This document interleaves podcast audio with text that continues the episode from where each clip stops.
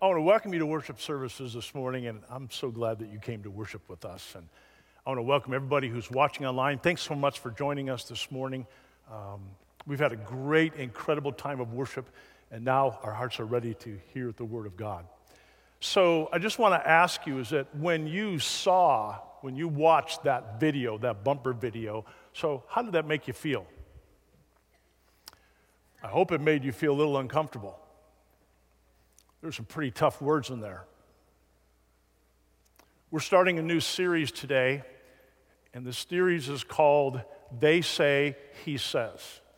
And what we're going to do is we're going to talk about what are some of the things, the three main things that we have found out that non believers, that the world says about the church or about the Christians, those who are believers.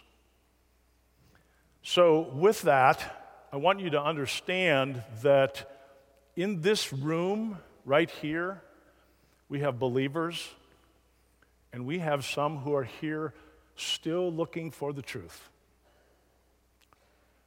We have some that are in this room that have chosen to live a different lifestyle than maybe what you or I would think that we should be living. But I just want to say to everybody in here, you all are welcome in this place. You see,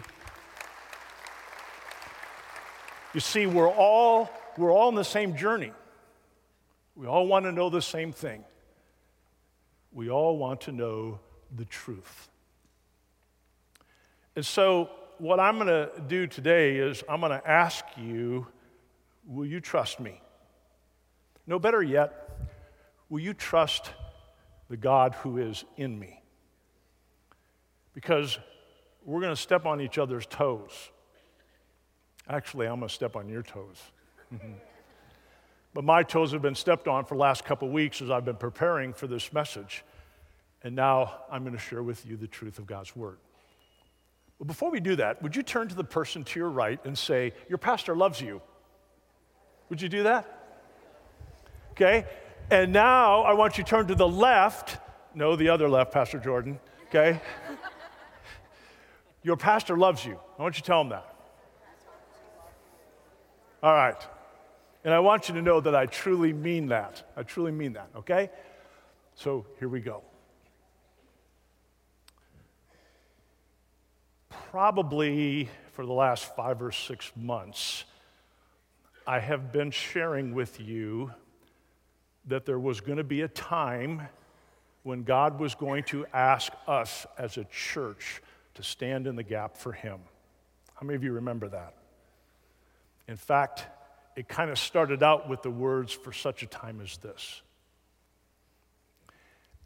I believe that today is one of those times. But it's not going to be the only time. There are going to be others. But this is the time when the Lord has asked us as a church, as a body of believers, to stand in the gap for Him. Now, if you have been driving around Wichita, you've seen this sign. And I know it just got real uncomfortable in here, okay? Just hang with me, okay? Just trust me. If you drive down Wichita or in the state of Kansas, you have seen this sign and you know that this has to do with the issue of abortion, right? It's a very volatile subject in, in our country right now. I also think that you know me well enough, you know our leadership well enough, that you knew that as a family of God that this was a subject we were going to have to talk about, right? Because we've never shied away from talking about the tough subjects. And once again, what we're after is simply one thing, and that is truth. Now, the question that I hope that maybe you're asking is okay, so Pastor Bob, so why do we have to talk about this? Here's why. Number one, our mission for Central Community Church is to know Christ and to make him known. The Bible says it just a little bit different. It means the same thing, and it says this Go ye therefore and make disciples of all nations, baptizing them in the name of the Father and of the Son and of the Holy Spirit, teaching them to observe everything I've commanded you. And lo, I will be with you even to the end of the age. Our responsibility is to share the gospel. And what's the gospel? It's the good news. And you know what? You go to Honduras, you go to Africa, you go to other places, and you will find churches that have been built with your finances that have the word Central Community Church on it. So that's one reason why we have to talk about it. But there's another reason. The other reason is, is that God has called us as a church to be a light in the community. We have a responsibility to be a neighbor to our neighbors. And how do we do that? We follow the example of Jesus. What did Jesus do? Before Jesus, many times did a miracle. What did he do? He fed them, he healed them, he did something physical in their life so that he could speak into their life after that. It was then that he began to bring the gospel. He never once pointed the finger.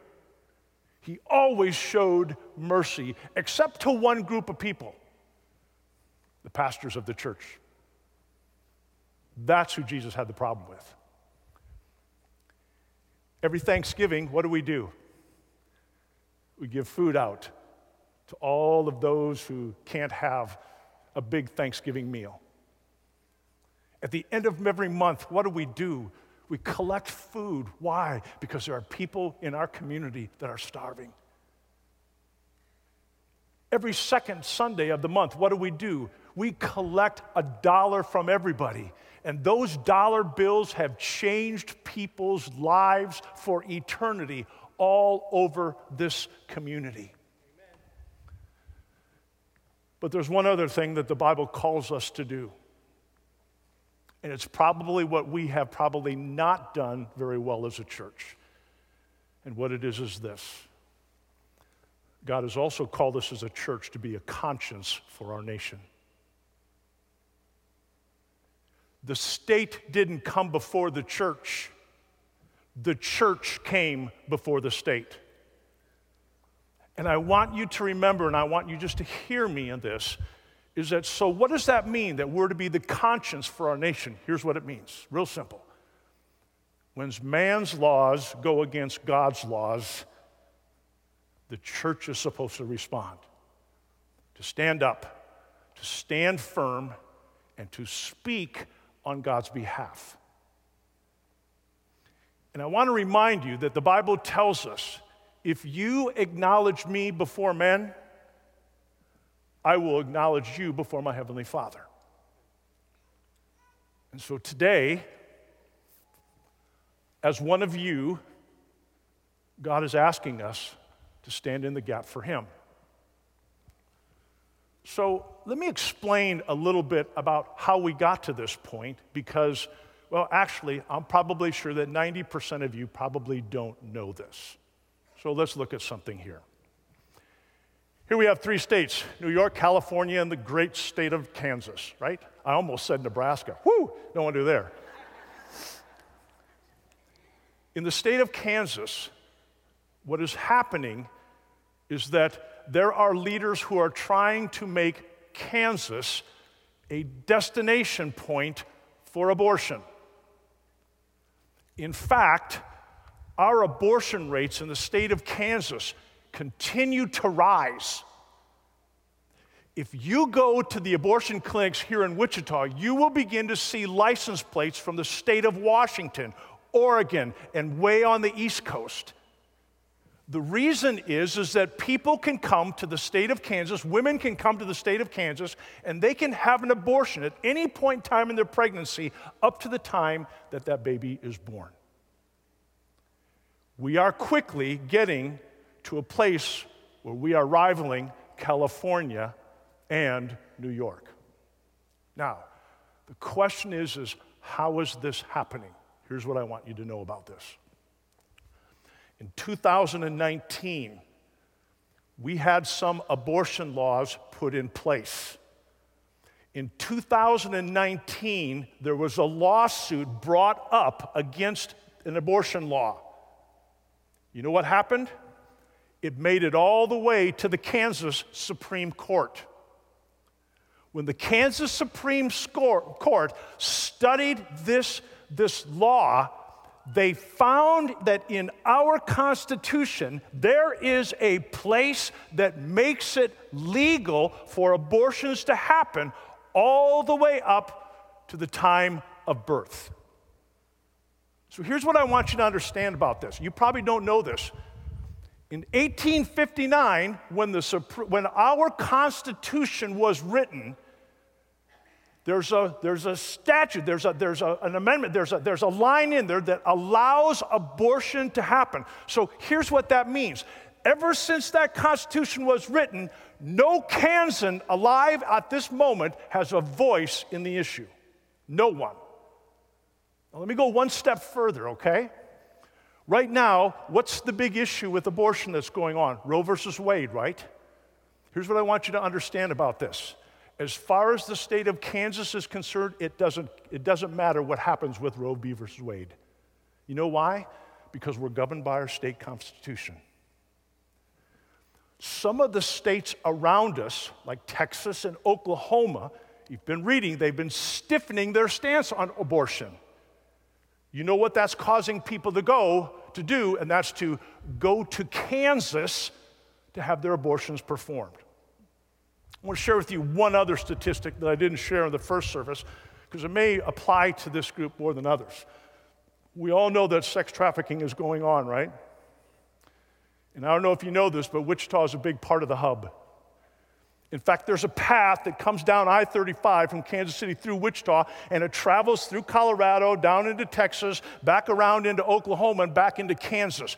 There's a reason why it circles back into Kansas. You know why? Because the average female who is involved in sex trafficking has two abortions every year. When they come back to Kansas, it's legal for them to get that accomplished. All right, now, so on August 2nd, now, we're going to put this to a vote. And all we're simply trying to do is we're trying to change or make an amendment to the Constitution so that we now can have a say. That's why we are urging you on August 2nd to vote yes. We value them both. Now, I want to remind you of something. You know, in this last year, in fact, after we came back from COVID, we kind of changed our stance. And what I mean by that, about how we were going to say things. And one of the things that you've heard me say often is that we don't want to be a church that is known for the things that we are against. We want to be a church that's known for the things that we stand in the gap for. And my dear friends in Christ, we stand for life. Now,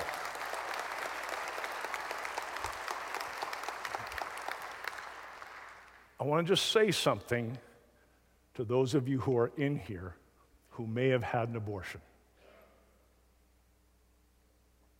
Statistics tell us that one out of four women have an abortion. And I want to say something to you. We are not here to point the finger and we are not here to judge you. You are in a safe place.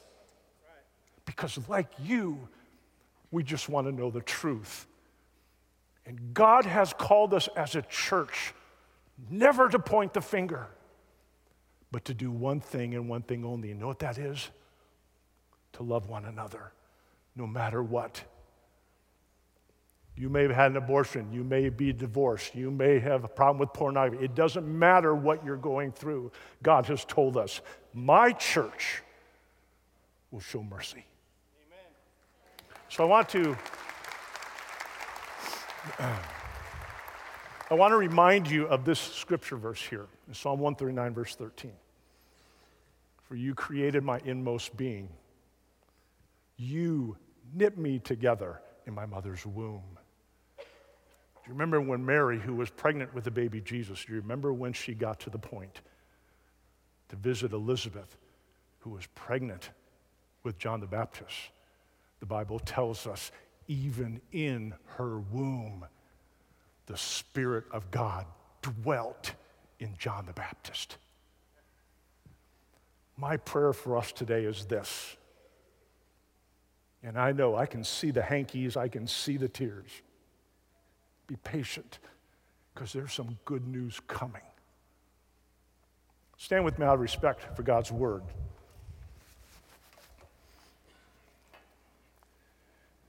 As I read from Matthew chapter 7, and I'm going to read verses 1 through 5.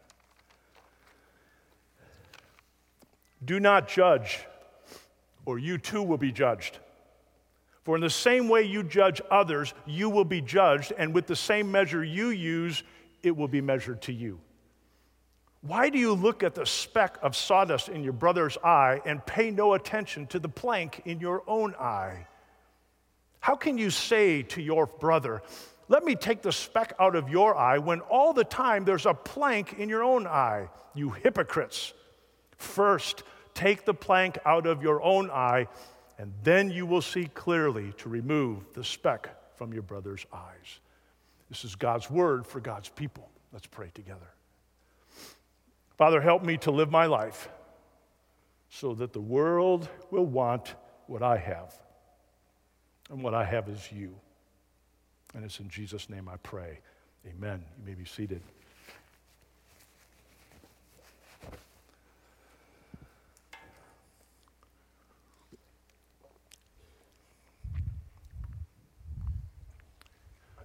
Last week I was in Nashville and I was helping with a wedding there, a wedding of someone that was very near and dear to our family. So, on one of the days that I was there, I went to work out, and I went out to a workout at this Anytime Fitness, okay? I, I don't go to Anytime Fitness, but I thought it was kind of cool that when I walked in, this is what I saw judgment free zone. Now, I knew that that's what we were going to be talking about that, and I thought God just gave that to me. I thought that was pretty cool. When I walked in, there was a young black man, and he was at the table or at the front desk, and he was very cordial, and he welcomed me and said, "Good to have you here." And then I just said, "Hey, before I come in and work out, I said I want to ask you a question. So the judgment-free zone. So what does that mean?" And he looked at me and says, "Here's what it means. Thank you for asking." He says, if you look on that wall, you can see there's a huge paragraph that we've written about what we want our workout place to be. And here's what it means we're not critical of anybody. We're not going to judge anybody. We're not going to judge you by the clothes that you wear. We're not going to judge you by the fact that you may heavy, you may be you may be light, you may be tall, you may thin, you may be muscular. We not, are not going to judge you for anything. In other words, we're not going to be critical of you. We're going to accept you just the way you are. I thought, wow, can I use that in my message? Be, be welcome. So, a couple weeks ago, I was at the gym and I was working out and I was talking with, with one of my gym buddies there. And um, this is a pretty rough guy. He, he's lived life and he's had some, some rough times. As we were talking, this is what he said to me. He said, You know, Pastor Bob, I probably would have told you earlier about this, but honestly, I kind of figured you would judge me.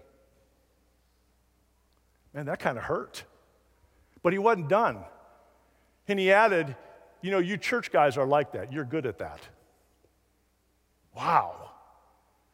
So I can remember the exact machine that, that he was staying on, and I looked him right in the eye. And as I looked in his eye, I could see this man had been hurt. He had been hurt deeply by the church or someone from the church at one time. And so what I did is I just kind of put my arm on his shoulder, and he said, You know, I said to him, I said, You know what? I can see why you would feel that way and I want you to know I'm sorry. And I slapped him on the back and I walked off. You should have seen the look in his eye. Priceless. It was like, I have now just been confronted with what I've been critical of somebody else. And they admitted that they have that issue. So, my friends, this passage that we just talked about is in what we call the Sermon on the Mount. It's towards the end of the Sermon on the Mount, and we know Jesus is talking. Why? Because it's red letters, right? And the red letters mean these are the words of Jesus. So, my question for you is this In the first two verses, what exactly does Jesus mean when he says we're not supposed to judge others? Well, let's look at this here. Here's what it says Do not judge, or you too will be judged. For in the same way you judge others, you will be judged, and with the measure you use, it will be measured to you. So when you just look at this verse at face value, it appears that what it is saying is this we are not to be critical of our world, and we are not to be critical of our world's actions. You know what's interesting about this? People who are not believers, People have problems with the church. This is the number one thing that they like to use against us. All you're going to do is judge me. Well, what exactly does that mean? Here's what Jesus meant by this Don't be critical of people, especially when you don't know the facts of their heart. I love this about Jesus. Here's what Jesus is telling us He's saying, if you're a follower of mine, there's one thing that's going to govern and, and reign in your life, and it's going to be love. And so, if love is what you follow, if love is what you are about, then guess what? Since you don't know the motive of others, you are not going to judge them or be critical of them because you've never walked in their steps. Case in point, Lori and I are out at a restaurant. And we look over, and there's Pastor, Pastor Jordan and his wife Tandy. This is a really, really nice and expensive restaurant, okay? I look over there and I say to Lori, Look who's here. He can't afford this. I know how much he makes. No wonder they live in poverty. They don't know how to spend their money. Now, this didn't really happen, just so you know, okay? But here's the thing is, what I don't know is maybe Pastor Jordan got a gift certificate from somebody. Maybe the youth decided to pool their money and buy them a meal. How's that? We're good? All right. Pass the plate. No. You know what I mean? But here's what Jesus is saying you don't know where they've been. You don't know what they've been through. So don't you dare try and judge their motives. Now, there's a difference between judging and discerning. People say, well, you're not supposed to judge. No, we judge by the fruit that's on the tree. But here's the thing we were reminded that is that when Jesus was confronted with a woman who was caught in the act of adultery, he never pointed the finger at her. He showed her mercy. So, why is this? What is it that we're supposed to do or not do? Here's the first thing. The first thing you and I need to realize is that I'm not God and neither are you. And I don't know about you, but I'm very thankful for that. You know what that means? That means that I need to keep my mouth shut and I need to put the best construction on everything. Here's what I mean. So, when I was growing up in the Lutheran church, we had to memorize what was called Luther's Catechism. And in this catechism, not only did it have like the articles of confession and have the, the Lord's Prayer. Everything that Luther did, he wrote it and then he wrote there was a meaning with it. So when it comes to this question, it would be this commandment Thou shalt not bear false witness against thy neighbor. And then he would explain here's what that means. We should fear and trust, we should fear and love God that we may not defame or slander our neighbor but defend them, speak well of them, and put the best construction on everything. That's what Jesus wants us to do. You're not God, you don't know what they've been through, so don't point the finger. Here's the second thing what you sow, you shall reap. In other words, what Jesus is telling us is this if you spend your time judging other people, guess what people are going to do to you? They're going to judge you. So if you are constantly being critical of other people, guess what? That's what you're going to get in your life. So if you feel like people are judging you, even right now, you know what? Maybe it's because you spend your time judging a lot of other people. But you know what? There's another side to this. And the other side is this if you show mercy to others, they will show mercy to you. Isn't that what we want? If you want people to show mercy to you, then show mercy to them. Isn't it true that we know that God works in two ways? Number one, He is a just and a holy God, or He is a, and He's a merciful God, right? Okay, now think about this. How many of you have ever done this? A guy goes flying through a red light, and the first thing that comes to your mouth is this Where's a cop when you need him? That guy, I hope he gets caught. And then we justify it. Somebody could lose their life because of that. And then I do it. Do you think I want God to judge me? To show me justice? Oh, no, I'm saying, oh, dear Lord, please show me mercy. Please don't let anybody see me. I didn't mean to do it, right? And that's what the Bible is teaching us. What you sow, that's also what you're going to reap. When we judge others, we don't look like Christ. All right, now, look at this. Why do you look at the speck of sawdust in your brother's eye and pay no attention to the plank in your own eye? How can you say to your brother, Let me take the speck out of your eye, when all the time there's a plank in your own eye? You hypocrite. First, take the plank out of your own eye, and then you will see clearly to remove the speck from your brother's eye. I don't ever want you to forget this, so I'm going to do something that's absolutely ridiculous. Okay? And this is the picture that I want you to have in mind as we're going through these next two verses. Okay? Are you ready?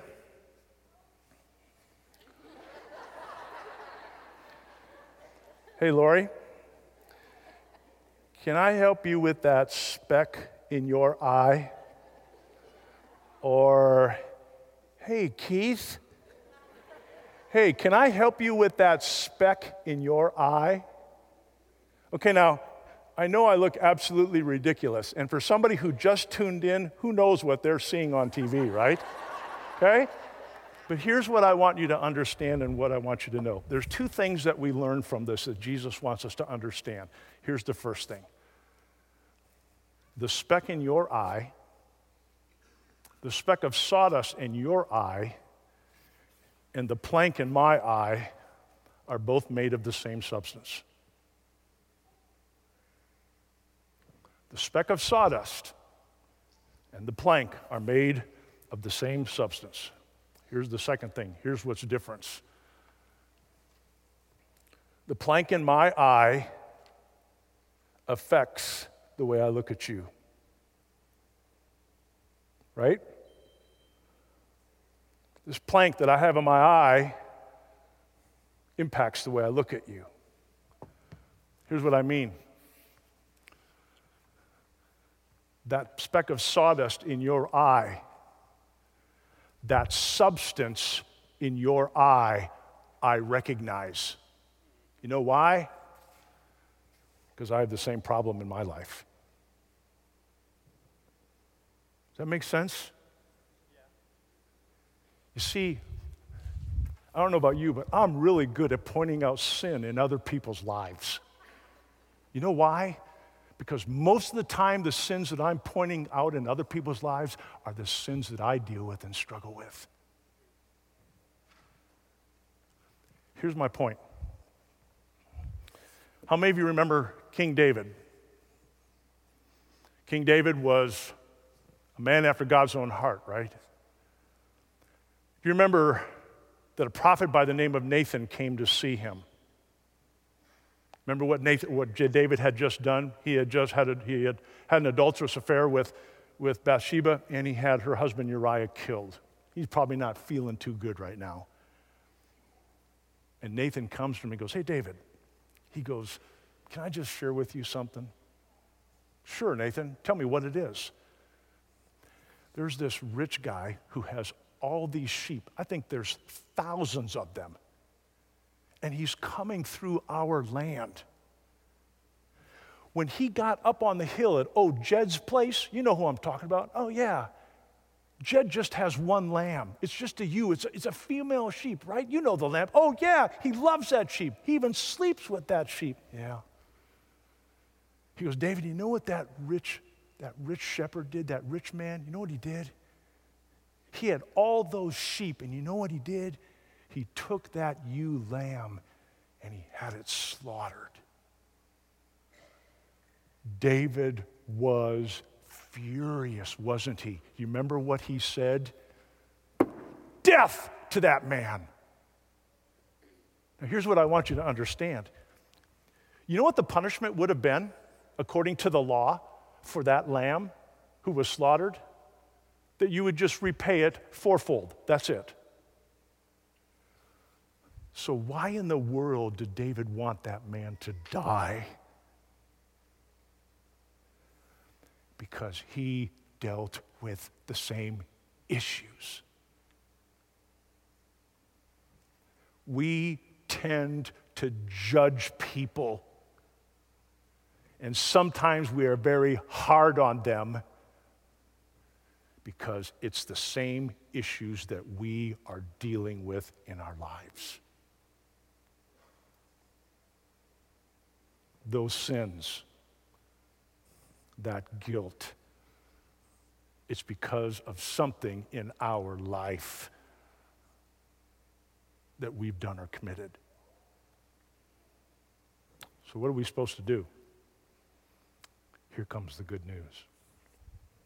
I brought with me something else, okay? It's a cord. Actually, it's supposed to be a scarlet cord maybe more crimson or whatever, but you get the point. All right, when you see this, there ought to be something that ought to come to your mind right away. It's a story in the Old Testament. You starting to remember it? What happened? The spies had gone in to check out Jericho. And there was a woman who had hid the spies. Remember that? She hid them under, up, up on the roof. And so the woman said, I know your God. We've heard about his reputation and I don't want to die with my, I don't want my family to die. So here's what the spy said You bring your family into your room, and outside of the wall of your window, you hang a scarlet cord. And that's how we will know. And then they even went as far to say is that if we don't see that scarlet cord, we are not responsible for the death of your family, you are. So here's what I want you to understand. This scarlet cord represents salvation. Here's what I mean the crimson, the scarlet, I should say, represents the blood of Jesus. If there's no blood of Jesus shed, there's no forgiveness. And if there's no forgiveness, there's no salvation, right? Now, watch this. How do you make this scarlet cord white again? So I Googled it, and you know what? You can't. If it's dyed correctly and it's in every single fiber in this cord, you cannot make it white. The only way you could change the color would be to dye it another color. How many of you are familiar with this verse? Though your sins are as scarlet, Jesus says, I will make them white as snow. So here's my question for you.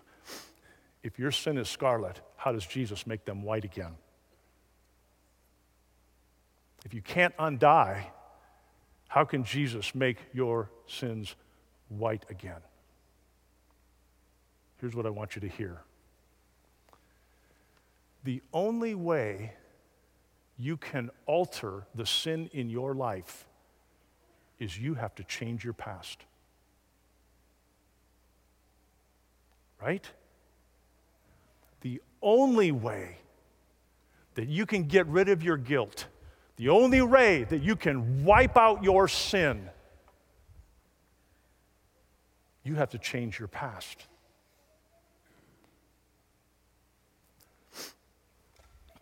What's the first miracle that Jesus did in the Bible? Remember what it was? Where did it happen? It happened at where? The wedding, right? And what was the miracle? Jesus changed the water to wine. Now, listen very carefully to this, and especially you young people. Wine cannot be wine unless it is aged.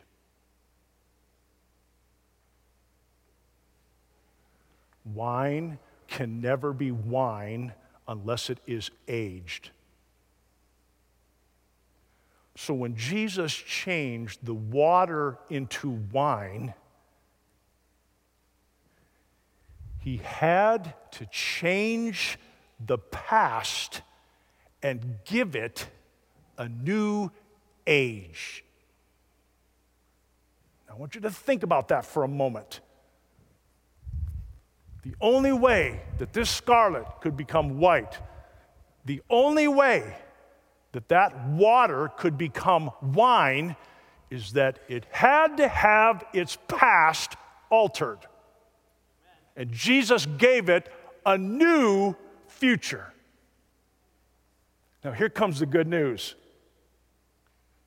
Don't you know then, if Jesus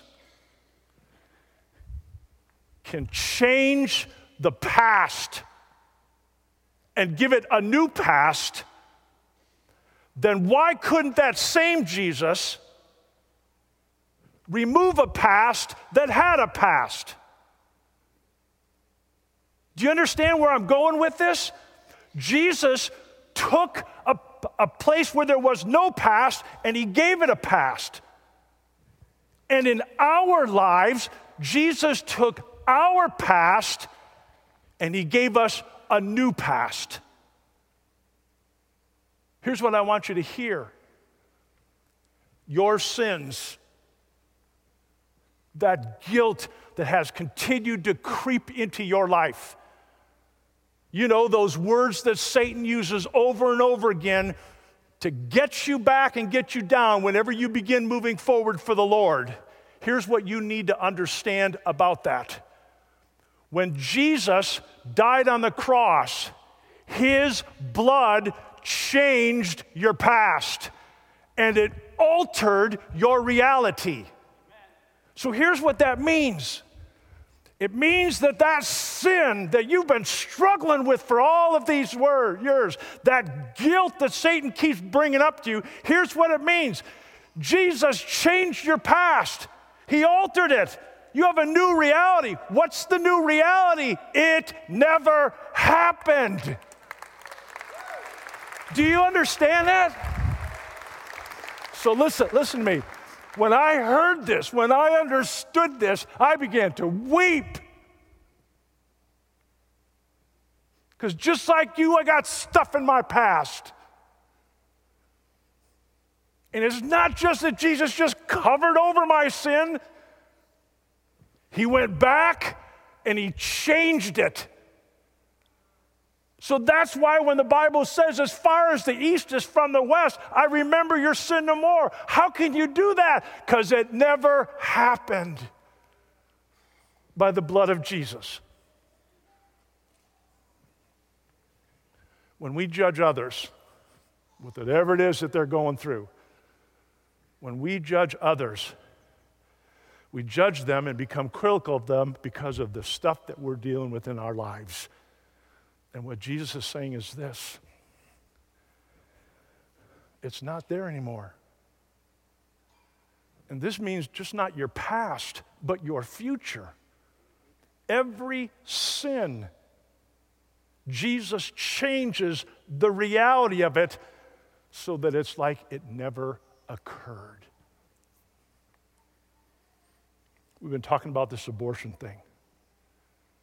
I need you just to hear my heart for a second. I don't care about these laws.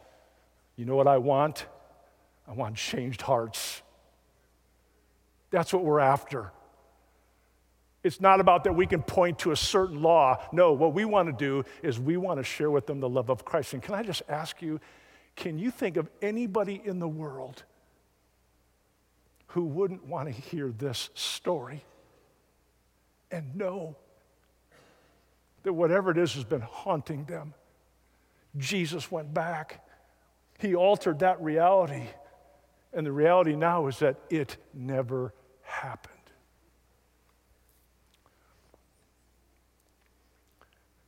The other good part about this is that for some of you, maybe that have had an abortion, you know what I want you to know something?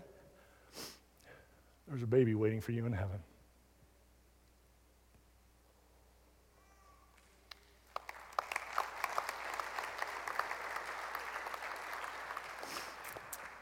And Jesus doesn't point the finger at you, and neither do we, because we got our own stuff to deal with. Amen? And so, my prayer is that today, that you understand the importance. When the world tells us you're judgmental, you're hypocritical, whatever, you know what? They're right. Just say, yeah, you're right. But here's one thing we know the difference maker is that because I know who Jesus is and I know what he did for me, and he altered my past so that it's not even there, and that's what I want to share with you. And then we don't have to worry about change laws because we'll have transformed hearts.